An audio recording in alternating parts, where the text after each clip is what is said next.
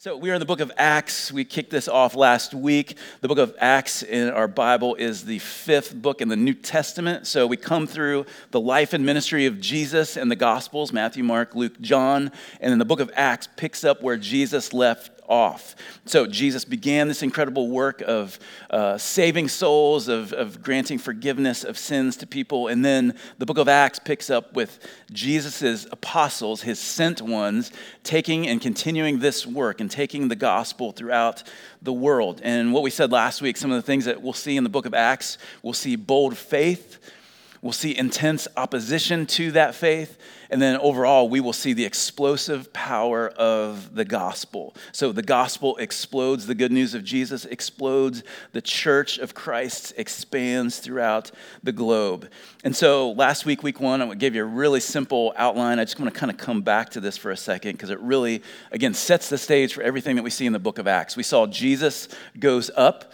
So Jesus and the Gospels, the Gospels end with Jesus' death, burial, and resurrection, and he reappears to his disciples for 40 days in his resurrected form before he ascends back to heaven. And he spends 40 days with his disciples, and he says, Wait here until the Holy Spirit comes. And when the Holy Spirit comes, you're going to receive power and you'll be my witnesses to the ends of the earth. And so we see Jesus goes up, the Holy Spirit comes down fills believers for the first time and dwells them. The church at this point is born. This is what we've sung about this morning. Uh, we see the gospel goes out. Peter preaches this incredible gospel sermon. The, the, the gospel goes out, and the disciples, the followers of Jesus, come together.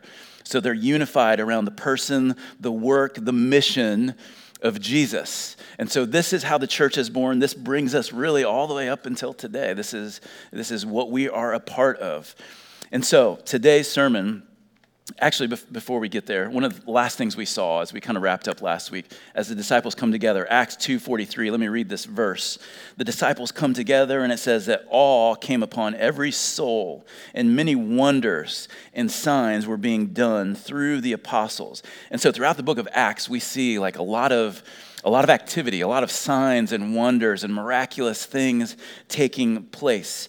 And, and this, what we'll see this morning in Acts 3, is a great example, really the first example that we see of these signs and wonders that will come throughout the book of Acts. And so today's sermon is called, I'll Give You What I Have. I'll give you what I, what I have. And it's in Acts chapter 3. So let me just take a moment to pray, and then we'll open up to Acts chapter 3, all right?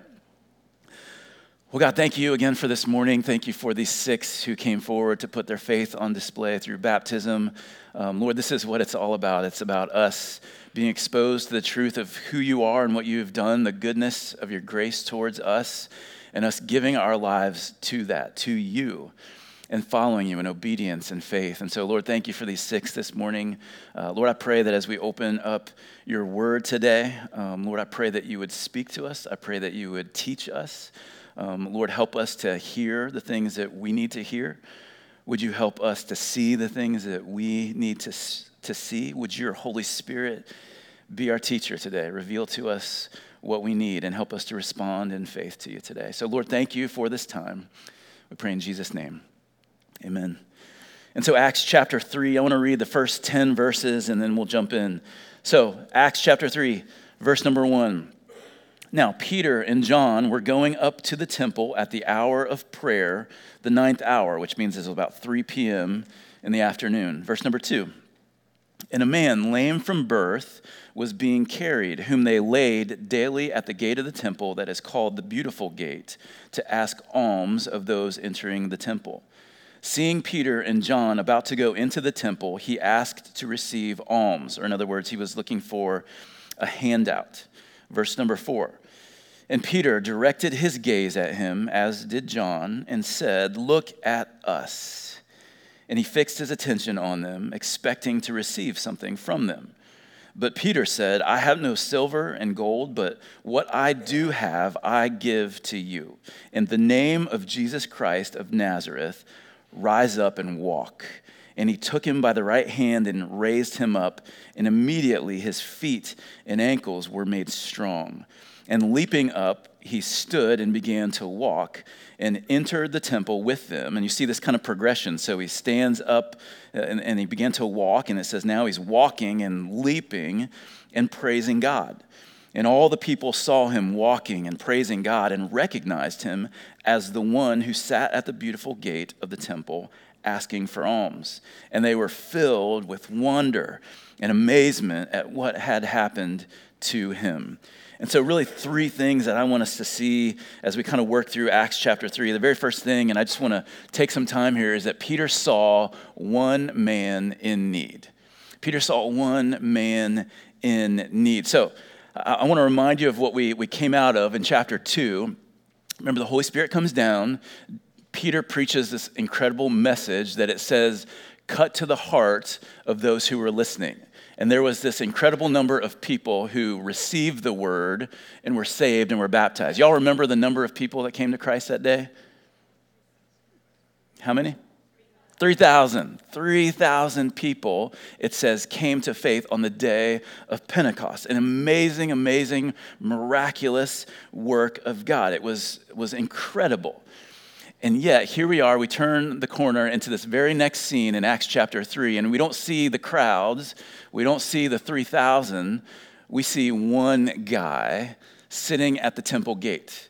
And this one man is, is helpless He's actually nameless. We don't even, in the, the, the, story, we never find out this guy's name, which is interesting to me. Uh, I don't have an answer for this, but we have different names that God drops in the scriptures, like Acts 1 1, Theophilus. We hear that name. We don't find anything really out about Theophilus, but here's this amazing story of this first kind of sign and wonder by the apostles, and we don't even know the guy's name. So he's helpless, he's nameless, and yet here is Peter who, coming into the temple, sees this one guy sitting there. And he sees him. He sees him. And, and I, I want to pause there because what, was true was, you know, in verse 2, what you saw, it says that this guy was laid at the gate. Did you see how often he was there? Every single day. Daily, they laid him at the gate. And so Peter, along with all the other Jews, they would have seen this guy sitting at the gate day after day after day for weeks and weeks, months and months, years and years, however long this guy was there. Peter would have seen this guy many times over. But on this day, he saw him. You know what I'm saying? He, he didn't just walk past him, he didn't just see a guy that was begging for a handout. He saw him and he directs his attention to him. It says that he directed his gaze at him. He, he, he said three words to him. He said, Look at us. It's kind of like, have you, any of y'all ever said that to one of your kids? Like, hey, right here, give me your eyeballs, look me in the eyes. Y'all, there's something about looking somebody face to face in the eyes, right? There's something about that. And on this day, Peter saw this guy laying there and all of his need. And so this just kind of reminds me of, it, it brings up this question for me like, do I see people? do you see people? You, there may be people you see every single day or every week or on a regular basis. You may walk into this building every single week and see the same people, but you don't know their name. You don't know what's going on in their life. You just you see them, but you don't really see them. I'm guessing you know what it's like to, to be seen and yet not feel seen, right? And this is this man for day after day sitting there. And what I love about Jesus is that um, you know, I, I, believe that when you read through the Gospels, when you see the life of Jesus, this is one thing that I just I know to be true about Jesus. That Jesus didn't just walk past people and see like a mass of people. He had compassion for the multitudes, but I don't believe there was one person that Jesus walked by without stopping and looking at them and going, mm, "This is somebody. This is a human being that was created by my Father."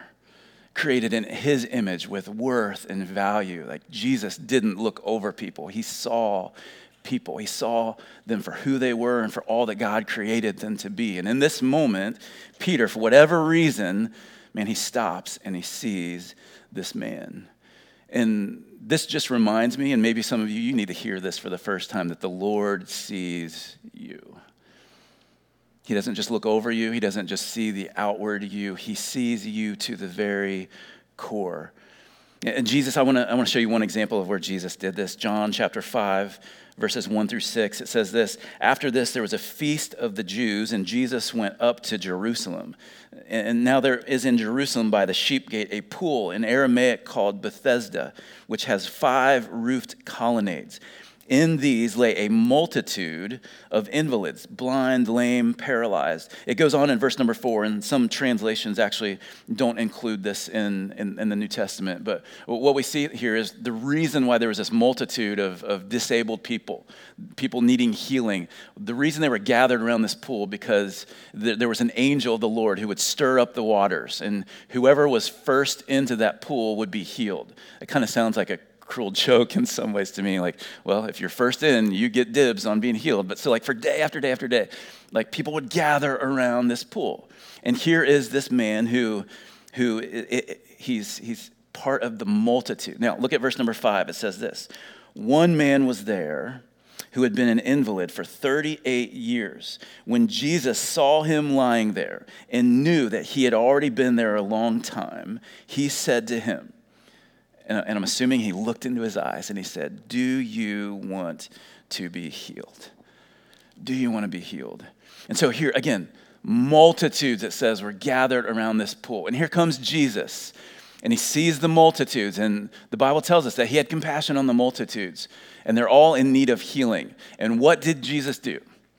He, he didn't preach a sermon, he didn't say, Hey, all of you be healed, like boom, right? He looked at this one man this one man, he looked him in the eyes and he said, Do you want to be healed?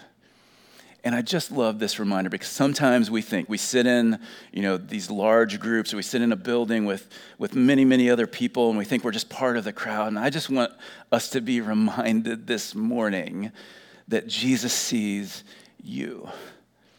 He sees you right where you are at even in your seat this morning. He sees you, He knows you, He doesn't overlook you.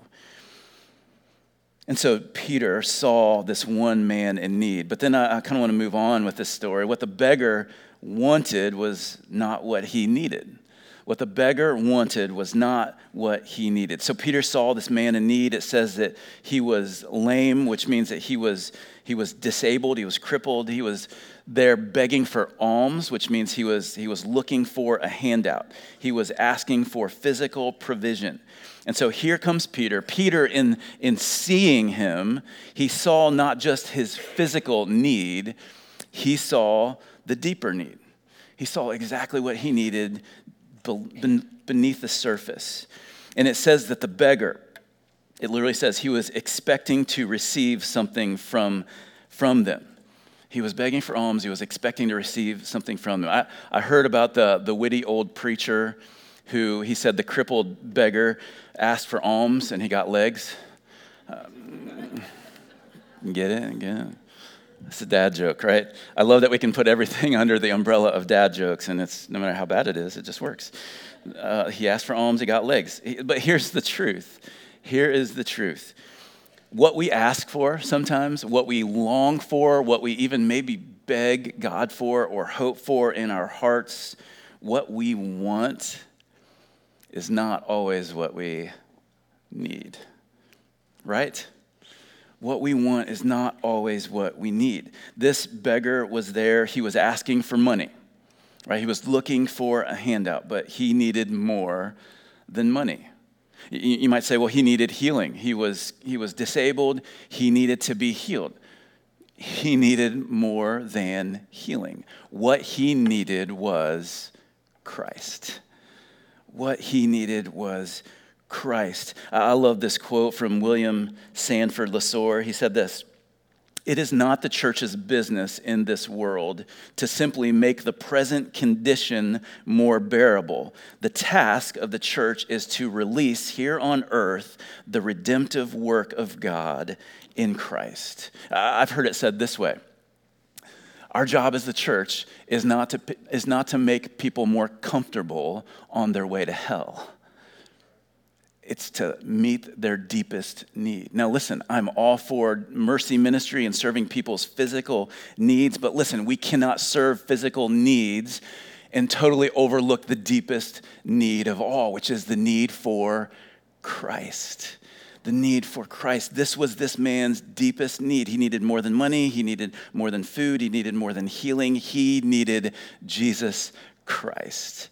And this is what he got. This is what Peter gave him. And so, you know what? If you have everything that you want in life, but you don't have Jesus, can I just tell you this morning that you are empty?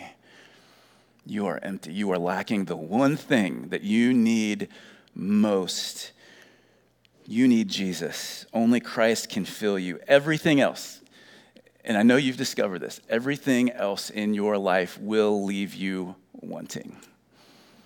Even the best things in life, as good as they are, will leave you wanting. I think of the song we sing called uh, Honey in the Rock. Only you can satisfy. He is the only one that can fill you. And Peter, though he did not have much to give, he didn't have silver, he didn't have gold, but what he had to give this beggar was exactly what he needed. Everything that he had was all that he needed. Everything that he had was all that this man needed. And so let me remind you this morning if you have Jesus, if you have Christ, you have all that you need. Amen? If you have Jesus, you have all that you need. And let me remind you if you have Jesus, you have all that others need. You have Christ. And so, what the beggar wanted was not what he needed. And, and, and I, I take the time to talk about this because the people that we talk to, the people that we love, maybe it's a husband or wife, a friend or neighbor, a son or a daughter, a coworker, a, a classmate, the things that we want aren't always the things that we need. And that was the case for this beggar. But here's, here's how Peter responded to him. Here's the third thing Peter ministered to him in word and deed. He ministered to him in word and in deed. So, a word is something that you say or something that you speak, a deed is something that you do right? So, words and actions, word and deed. And throughout Acts, we see this clearly that gospel ministry is both word and deed. Both word and deed. So, throughout the book, we see all kinds of, of signs and wonders, the miraculous taking place. But those miraculous things that happen, those signs and those wonders, those healings, they always, always, always validate or confirm the word. Those deeds confirm the words. In other words, there's no wonders without the word. The wonders make way for the word to go forth. And uh, so, in other words, Peter, in this moment, he, and we haven't, we haven't seen the rest of the story in Acts 3, but he didn't just come and heal the guy and then like go about his business. He didn't heal him and just go into the temple to worship. No, Peter launches into sermon number two here in Acts chapter three, and he, he proclaims the gospel. And this is the important thing it's, it's as if the wonder opens people up to like wonder like where did that come from? What is is that all about? They see something amazing they're astonished and then they ask questions like what is this all about? And so deeds open the door for words. Deeds produce amazement but the word produces repentance so, miracles. Let me talk about miracles for, for a minute because as we go through the book of Acts, we're going to see like one after the other miracle, miracle, miracle. Like, what is the purpose of miracles? Uh, let me say it this way it, it wasn't just to, to heal and make people feel better. Miracles really did a couple things. Number one, miracles proved the power of God they prove the power of God. So take someone who, who can't walk and you heal him, all of a sudden he's leaping and, and walking and praising God. Like that is miraculous. Only something or someone powerful could do that. So miracles prove the power of God. And then number two, it also provided a foretaste of, of heaven. So, you know, when we think of what things will be like, the book of Revelation says, when you're in heaven, heaven there will be um, there will be no more tears, there will be no more sin. There's going to be no need to heal broken ankles and feet like we see in Acts 3 because everyone will be whole and, and, and restored. And so all of these miracles, it's not as if it's working against the laws of nature. It's actually going back to the way that things were intended to be whole and without brokenness. It reverses the curse. And so miracles prove the power of God, they provide a foretaste of heaven, but miracles are never the end. Miracles are never the end game. They're a means to the end. Miracles were made to make, miracles happen to make way for the gospel to go out, for the gospel to go forward. Because here's the deal deeds open the door for words. When you see something amazing happen, it makes you go, What in the world? It makes you ask questions to which there is only one answer. And the answer is what? Jesus, right? Uh, so we had men's Bible study this past Thursday at 6 a.m., and I know some of you have a question did anybody show up right at 6 a.m i have the same question every single thursday. Is anybody going to show up for this? Uh, i'm proud to report that we had 15 men who showed up the most we've ever had at a men's group since i've been here uh, which is amazing. Kudos to all those men who showed up at, at 6 a.m i heard questions people drove by at 6 a.m. and saw, like, what's, why is the parking lot? Like, that is something miraculous, right? For 15 men to be awake at 6 a.m., uh, digging into the Bible together. Uh, but one of our guys there, Sean, uh, we were talking about uh, our gospel witness and sharing our faith with others. And, and I love what he talked about. He talked about um, our need to walk in truth so, like walking in truth, this being part of our gospel witness, that like we have to live in the truth and we have to, to exhibit uh, Christ in the way that we live, in our, in our deeds. Uh, and I love that. And we, and we talk through this. And, and I agree because people need to see the gospel in action. This is deeds, but they also need to hear the gospel in order to repent and put their faith in Christ. And so, gospel ministry is always word and deed hand in hand together. People need to see the gospel in action and they need to hear the gospel in words. And when you look through the gospels, you see Jesus had a ministry of, of word and deed. He didn't just heal people or raise the dead or do miraculous things just to make people's lives better. He did it to open the door for them to hear the truth of the gospel, of their real, deepest need for Him. We see that in the life of Jesus. We see that in the life of Paul, that he had a ministry of word and deed. In fact, as you come into the book of Colossians, we see that this is to be our ministry as well. There's a verse that we may have referenced, I don't know, one or two times last year, Colossians 3, verse 17. Y'all remember this? It says, Whatever you do in what? Word or deed, do everything in the name of the Lord Jesus. Our ministry is to be not just talking, not just doing, but word and deed together. We need to see, we need to put the gospel on the display for people to see, but man, we've got to speak the truth of the gospel. And so, what you see in Acts chapter 3, you see this amazing deed from Peter who heals this lame beggar uh, at the temple gate. And, let me just like insert this in here because this, these questions will come throughout this book as we see these miracles and these miraculous things happen.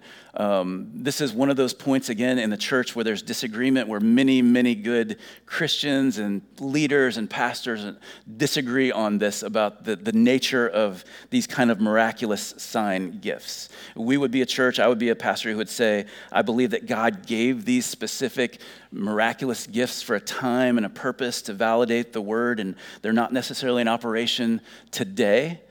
But I would also make sure I say this that I still believe that God does miracles. I still believe that God heals. I still believe that God does things that we can't explain um, in human terms, that God can do whatever He wants, whenever He wants to, and He can use whoever to do that. I, I absolutely believe that. I was thinking that this morning. I was like, uh, if I didn't believe that, we shouldn't be singing about half the songs that we were singing this morning. You know what I'm saying? Uh, I believe that God still heals. Uh, so, with that being said, here, here's the miraculous deed in the first part of the chapter, and then we move into to, to the word. So, Peter proclaims this message, and, and I just want to read a few verses here. Uh, I don't want to read the whole thing, but, but man, we cannot miss this sermon by, by Peter. Uh, and so, I want us to hear verses 11 through 20. So after he heals this, this man, it says in verse 11, when he clung to Peter and John, all the people, utterly astounded, ran together to them in the portico called Solomon's. And when Peter saw it, he addressed the people. Okay, so you see the deed is opening the door for the word. Everyone's amazed and astonished, and they're like, what in the world just happened? What is this all about? And Peter, like a good pastor, man, he seizes the moment. He seizes this opportunity to proclaim the gospel. So Peter saw it, he addressed the people, and he said, Men of Israel, why do you wonder at this? Or why do you stare at us as though by our own power or piety we have made him walk? No, the God of Abraham, the God of Isaac, the God of Jacob, the God of our fathers glorified his servant Jesus, whom you delivered over and denied in the presence of Pilate when he had decided to release him. But you denied the holy and righteous one. Again, speaking of Christ, you asked for a murderer to be granted to you, talking about Barabbas, verse 15, and you killed the author of life other translations call Jesus here the, the, the Prince of life or the source of life. You killed Christ, the author of life, whom God raised from the dead. To this, we are all witnesses. And his name, by faith in his name, has made this man strong, whom you see and know. And the faith that is through Jesus has given the man this perfect health in the presence of you all. And now, brothers, I know that you acted in ignorance, as did also your rulers. But what God foretold by the mouth of all the prophets that his Christ would suffer, he thus fulfilled. Everything that you've heard for generations from the prophets has been fulfilled in this one Christ. Verse 19 Repent, therefore and turn back that your sins may be blotted out, that times of refreshing may come from the presence of the Lord, and that he may send the Christ appointed for you, Jesus, whom heaven must receive until the time for restoring all the things about which God spoke by the mouth of his holy prophets long ago. And, and he goes on, we won't read the rest of that, but this is an amazing sermon. Man, Peter knew how to bring the word. And again, what he did, that healing opened the door for him to preach the gospel, for him to present the truth of the gospel. Now, I just want to take just a couple minutes because I think this is a good lesson for us here because as Peter preaches, he preaches, man, he preaches a gospel centered sermon. So, three marks I just want us to see. These are marks that you can use to like grade my preaching or any person's preaching, there, there may come a point where you're not uh, under the ministry of Friendship Baptist Church, and you need to determine if a, a sermon is gospel centered, if it's biblical. So let me give you quick, three quick things that Peter does here. Number one, here's the first mark it's not focused primarily on you or me. It's not focused primarily on you or me. It's not, hey, look at me. It's not even, hey, look at you. Okay, so some preaching could be like, hey, you are a terrible, no good sinner. And then there's a preaching that could say, well, you, you are the best. you are the best thing alive. There, gospel centered preaching is not primarily about you or me. What you see in verse number 12 is that, that Peter starts out this way. He says, Hey, what are you looking at? Why are you staring at us as if as if we were the ones that had the power or the piety, or in other words, the, the godliness or the holiness. Like there's something special about us that we made this man walk. Like, are you seeing Peter from the very start? What are you, why are you staring at us? This isn't about us. This isn't about me or my power or my piety. Here is the reality is that when something incredible happens, when something amazing spiritually takes place, or you extend extravagant kindness or generosity or grace towards somebody, listen, people will stare at you and look at you and go, What in the world? And you have an opportunity in those moments when you perform a deed that it reflects the gracious kindness of God, you have an opportunity to either absorb and receive that compliment, those stares, you could, you could respond by saying, Well, you know, I was just raised that way, or whatever the case. Or you could do what Peter did, which is deflect. deflect the glory to God. In other words, oh, no, no, no, no, like it's only Jesus in me. This is not about me. This is what Peter was doing here. It's not primarily about you or me. And so when people stare, when people look at you, uh, listen, people are going to, I'm, I'm telling you, I believe that God's going to do some amazing things in this church this year. I believe God's going to do some amazing things through you. And when people look on, and people look on in astonishment and amazement at changed lives, people are going to stare. And I'm telling you, right now, that will be the opportunity for us to go, Why are you looking at us? It's not about us, it's about the gospel. It's about Jesus. And I'm hearing no amens in this room right now, y'all. Listen, when those things happen and when those things come, there will be a temptation for us as a church, for me as a pastor to go, Yes, look at what's happening here. Look at what we are doing. And those are the moments where we get to say, Don't stare at us, because there's nothing special or powerful or holy about us. It is about Jesus. Amen. It's not primarily about us. And this flows right into number two, mark number two. It points to not us, but Christ. It points to Christ. What you see Peter do here, he says, Why are you staring at us? And he immediately begins to clarify who he's talking about that did this, that has the power to make the lame walk. He says, The God of Abraham, the God of Isaac, the God of Jacob, the God of our fathers. He is very clearly speaking to this God whom they know and have heard about for generations. I feel like I've, there's a lot of things I've watched lately on, you know, on TV, Netflix, or whatever, where there's like comments of, like a generic reference to God. And like it's quickly followed up. I don't know why, this is just what for whatever reason stuff I'm watching lately, which I probably need to change. Um, but there's like something generically said about God, and it's it's followed up by like she did this or she said this, and I was like, that's weird. It's just like the God of our own like imagination or the God of our own um, creation. Um, Peter was very clear. This isn't some just generic God out of all the gods. He says, no, the God of Jacob the God of, or the God of Abraham and Isaac and, and Jacob, the God of your fathers. And he goes on to say that this is the God who um, glorified our, his servant Jesus. He goes on even further to, to, to refer to him as the author of, of life. And throughout this passage, man, he keeps pointing back to Christ and the power of God. He says that he has the power to raise the dead. He has the power to, to heal the lame. Verse number 19, I don't know if you caught this. He said that he has the power to blot out your sins. Can I just pause here for a second? Because this is amazing. The power that God has to blot out our sins. So there's this, this amazing word picture here. So I want you to imagine like a whiteboard. So we, I have this infatuation with uh, glass whiteboards. They're like filling up our building in different rooms. In my office, it started with this eight foot by four foot, like gigantic uh, glass whiteboard. So I use that all the time, writing stuff on there. Um, just imagine you took a, a, a eight by four, eight foot by four foot glass whiteboard, and you began to, with, with a marker, mark out every single sin from the moment you were born until this moment.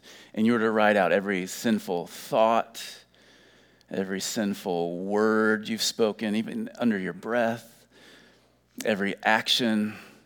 Like if you were to list out every single sin, how many whiteboards y'all think that would fill up? I would say mile after mile after mile, right? Depends on how old you are, how many miles worth of whiteboards. But this, this imagery to blot out our sins has this, this, it's a word picture. It's as if Jesus came into the room with this whiteboard, like covered in every single sinful thought and word and deed, and he erased it. Every last one of it until that whiteboard was completely clean. He blots out every single one of our sins through what Jesus has done on the cross. Y'all, that is power that you and I could never, ever hold or wield. It is the power of God. And this is what he points to. He has power to raise the dead, power to heal the lame, power to blot out your sins. uh, he goes on to say in verse 26 power to turn you from your, your wickedness. And, I don't want to spend time here. I'm going to put this on the screen, and it's in our digital bulletin and sermon notes. Five sermons or speeches by Peter throughout the book of Acts, and every single one of them, he always, always, always references the death and the resurrection of Jesus. He always points to the gospel, the person and the work of Christ, the real power, the, the, the, the, thing that is, is the ultimate message that he's preaching. It's all about Christ. And so he points to Christ every single time. And so a gospel centered sermon isn't about you or me, it's pointing to Christ. Here's the third and final thing a gospel centered sermon calls the hearers to repentance. And, and I just want to take a, a little time out here. It, a gospel centered sermon calls the hearers to repentance. Verse 19, we just saw it a second ago, but he came to the end of this, this sermon and he said, Repent therefore and turn back, that your sins may be blotted out. He, he ends the whole thing, verse 26. He says, God, having raised up his servant, Jesus, sent him to you first to bless you by turning every one of you from your wickedness. He's talking about repentance here. Now, when I hear the word repent, I think of my mind, I, I don't know, I automatically go to like the street corner preacher who's like maybe standing up on a soapbox, who has a megaphone, who's like screaming at you, like turn or burn, right? He's, he's yelling, repent, right? So we hear this kind of, when we hear the word repent, we hear it as this like, this damning statement that's, that's very harsh, that's not full of love and grace. But y'all, do you understand like the beauty of this word repent? The beauty of this word repentance? It's an invitation to turn. It's an invitation to turn from our wickedness, to turn from our sin, to turn from our own way of trying to figure things out and doing things our own way. It's an invitation to turn away from that into, as verse number 19 says, to turn back to the Lord, to turn our hearts and our attention, to turn our feet in His direction. It is this gracious invitation for us to stop going the way that we're going, that's leading us astray, that's leading us to death, and to turn towards this author, this source, this prince of life. It is a gracious invitation. It is the invitation of the gospel.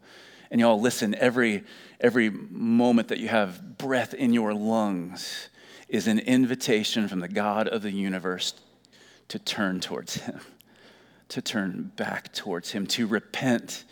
Listen, it's not a bad term, it's not an ugly term. It's a beautiful, gracious gospel term that God would so graciously look at us and all of our mess, whatever it is, and say, hey, would you turn to me?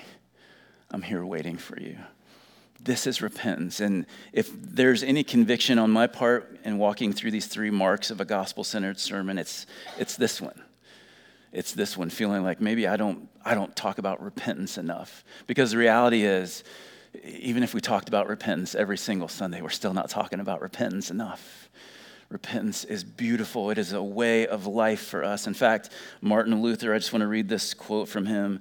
He, Martin Luther famously began what was known as the Protestant Reformation. He, he nailed what is called the 95 Theses to the, the castle door of the church in Wittenberg, Germany. And the very first thing it said on it was this Our Lord and Master, Jesus Christ, willed the entire life of believers to be one of what? Repentance. Our entire lives. Repent isn't just a one time thing, turning from our sin. Repentance should be the rhythm of our life. Because honestly, if we're all being honest, like we could, we could and should and ought to be repenting every single day and turning from our own way and turning back to the gracious, loving kindness of our Father. And so, Peter, he saw one man in need what the beggar wanted was not what he needed. And the way that Peter ministered to him was in word and in deed. He, he did something miraculous, something wonderful, but he followed it up with, with a word, with the truth of the gospel. And so let me just let me just close with a couple quick thoughts here on like how do we live in light of this? How do we apply this to us? And I want to bring back an old phrase that I introduced back in 2019. Who's your one? Who is your one. We are in the year of, of mission, and our desire as a church is to not just grow deeper in the gospel and the truth of who Jesus is and what he's done, but we want to go wide with the truth of the gospel. We want, we want to see many, many people come to faith in Jesus. Amen? This is what we want to see. But you don't have to reach everyone. You don't have to reach 10 people. You don't have to reach 100 people. But what if you could reach one person? What if you could be the instrument, the vessel that God would use to reach one person?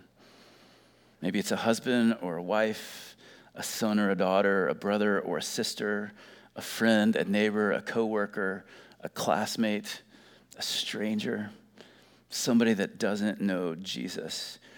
What if you could be used to reach one person? I want to encourage you to, to pray and ask God, God, who's my one? Maybe it's somebody that you see every single day or every single week, and you see them, but you don't see them.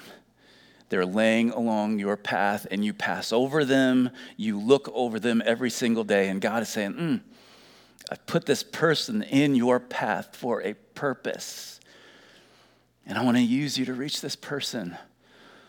Who is your one? That's what I want to I want to encourage us to be looking for and praying for God, who is, who is my one?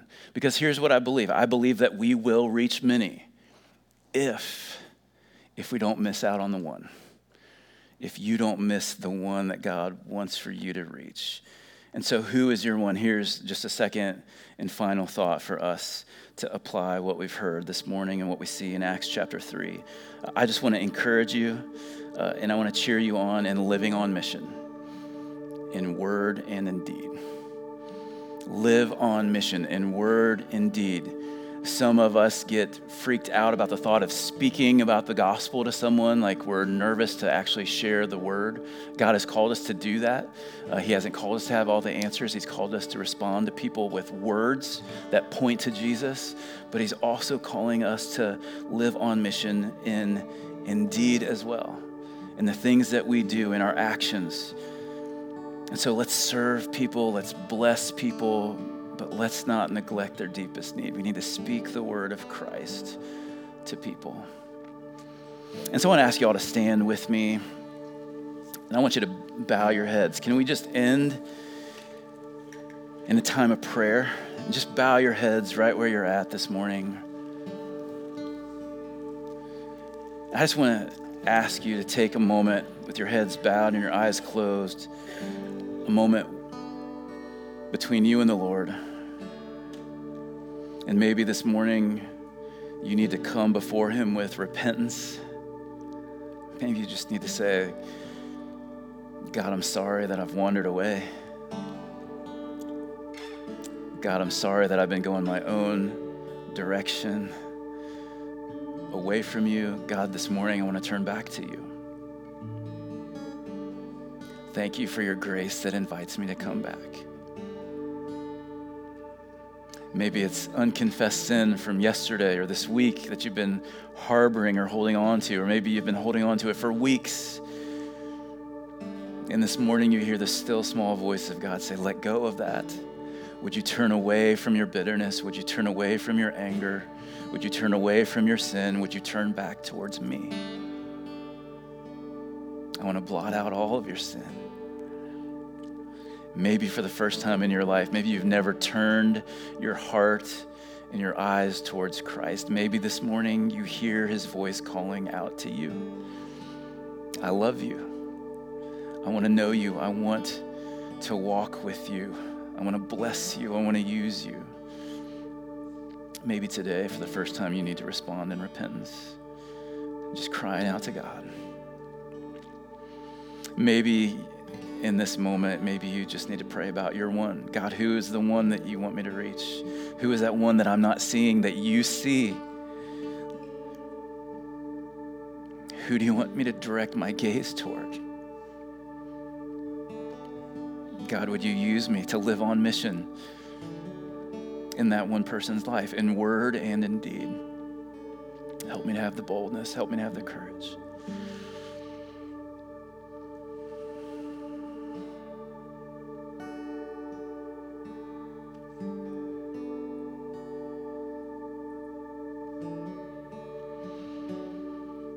Thank you for your grace this morning. Thank you that you are a God that invites us to repent, to turn from our wickedness, to turn from our way, and to turn back toward you. You are the author of life. You are the one in whom we find life. And so, God, would you turn us to you this morning? Would you turn our hearts towards you? Lord, would you use us as a church for every person in this room? God, would you help us to live on mission this year in word and in deed? May people see the grace of God through our, our actions, and may they hear about the grace of God through our lips, through our words. May you use us. May you bring many, many people to Christ this year. Would you use us, we pray in Jesus' name. Amen.